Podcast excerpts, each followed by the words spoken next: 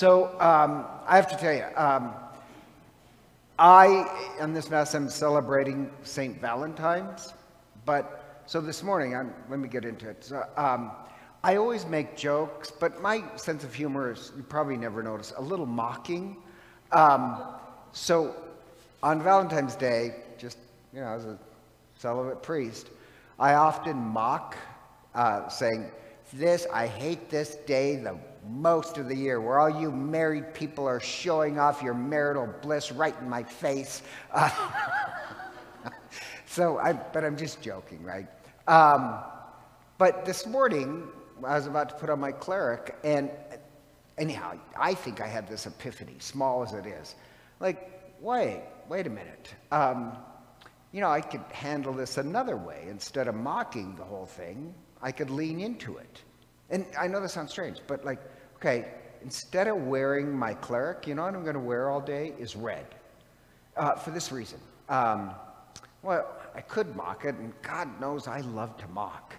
But um, the same way people wear green on St. Patty's Day, and the one day of the year that um, they're Irish is St. Patty's Day, I'm going to do that. The one day of the year that I'm Italian is on St. Valentine's Day.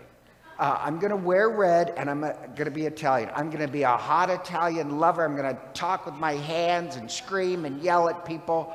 Um, but really, and this sounds kind of strange, my secret prayer is why not be like St. Valentine? So I'm going to tell you a Valentine story, but you could say, well, today, and this confuses Catholics. So each country can come up with their own liturgical calendar on different things. The American bishops decided to take St. Valentine's off the calendar and celebrate Cyril Methodius. On any day, there's multiple saints day. So it's also the feast of St. Lawrence. Um, uh, uh, anyhow, the divine presence, another one I love. Um, so they chose Cyril Methodius. Those two um, uh, converted the Slavic people, came up with an alphabet. These two brothers were incredible. But really, does anybody here have a devotion to Cyril and Methodius? Um, but like St. Valentine's, the bishop did took St. Valentine's off, and they took it off because, you know, with Hallmark and everything, they thought it became too commercial. Now, you know me, I dislike that incredibly. Yeah, I agree. Hallmark and everything has overtaken Valentine's, St. Patty's Day, Christmas, but you don't retreat. You lean into it. They want to fight, we'll give them a fight. Well, no, it's not Valentine's Day, it's St. Valentine's Day. Like, I wouldn't have backed off, I would have come forward. Um, anyhow, uh, St. Valentine, he was an early martyr. We're really not sure that much about him because, you know, it's hard to keep records. Um, he died on the persecution of, um, oh, I can see it, I just can't say it, um, Claudius II. And he was a priest, um, you know, for the first 300 years of our religion. If you're caught to be baptized, you're executed. He was caught, he was sentenced to martyrdom, but he's in jail, and the jailer has a daughter who had lost her sight. But he was of the upper class who was educated, so the jailer asked, Well, as long as you're here, would you mind trying to educate my daughter? So he'd tell her stories, and he'd tell her stories about Christ. And before he's executed, she asks to be baptized. So her and the jailer get baptized by St. Valentine. And when she's baptized, her sight is recovered. So Valentine's, before um, he dies, sends her a message remember your Valentine. So she took his body and buried it by one of the gates of Rome and planted um, an almond tree over it. So the reason why the colors for St. Valentine's are red, because he's a martyr, he shed his blood, and pink, because of the almond tree blossoms. So it's pink and red. But I love this idea on the Feast of St. Valentine's. What you're really supposed to remember is who opened your eyes up to love. Offer this Mass for those who opened your eyes up to love. And yes, it's Christ, but it's also a lot of other people. And so here's the thing going back to me putting on my cleric, I was like, no, I'm going to be Italian today. I'm, and this is what I mean. Like, I not only want to be grateful for the, all those who opened my eyes up to love, but, and this is the real thought I had, oh my gosh, no. Instead of mocking Valentine's with all the chocolate, anyhow, um, why don't I pray I become St. Valentine? Why don't we pray that all of us are the one that somebody will open their eyes up to love? St. Valentine's died in self sacrificing martyrdom uh, for the sake of love. Why can't we commit the same thing? Or today is also the feast day of St. Lawrence of the Divine Presence. I love him. He was this cook. I love him because um, he was a cook in this monastery in the Alsace-Lorraine, kind of German French territory, and never wrote a book or anything, but he was known for his holiness. And his position was he, he the book uh, written about him is called Practicing the Divine Presence of God, that God is everywhere. And his position was no, you go to Mass, you celebrate the Eucharist, so that when you leave, you can find God everywhere.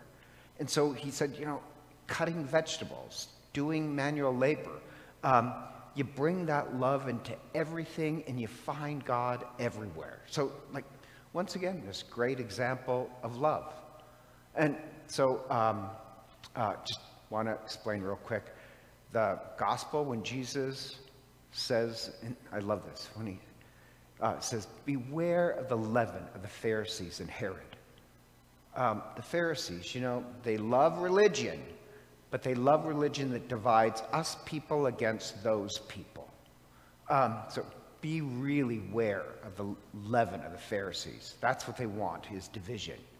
Christ came to bring unity. So um, notice the beginning, it's very Eucharistic. Most evangelicals never read this passage because it says they brought no food with them except the one loaf that is always with them.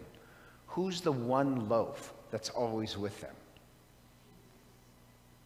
Okay, yeah, Christ. It's a symbol of the Eucharist.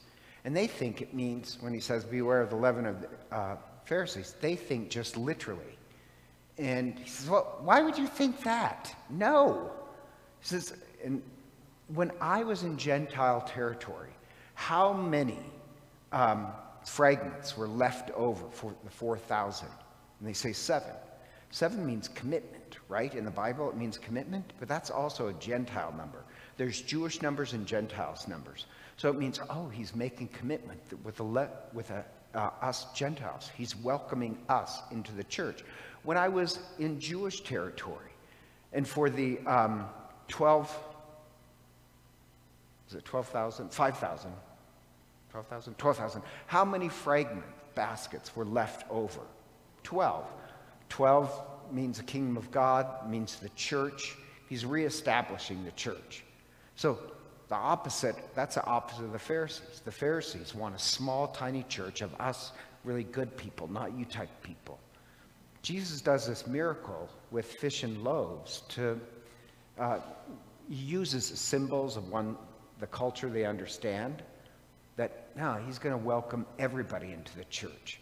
The Pharisees, they don't believe in love and hospitality. They believe in division and superiority. So if we go to Mass today, we receive the one bread that's always with us. Why don't we all become like St. Valentine's? So do two things at this Mass. Remember those who opened your eyes to love, and why don't we pray that when we receive communion, we will be St. Valentine for somebody else? Hello, this is Father Len McMillan. I'd like to take a moment to thank you for listening to our podcast. If they've been a blessing to you, I'd also like to invite you to prayerfully discern supporting the podcast financially. Your generosity would help support the ongoing production and distribution of the podcast. If you'd like to make a donation, you can simply click the link in the podcast description. Be sure to tell us your donation is for the podcast in the comments section of the submission form. Again, thank you for your support as we seek to share the good news of the gospel May God bless you for your generosity.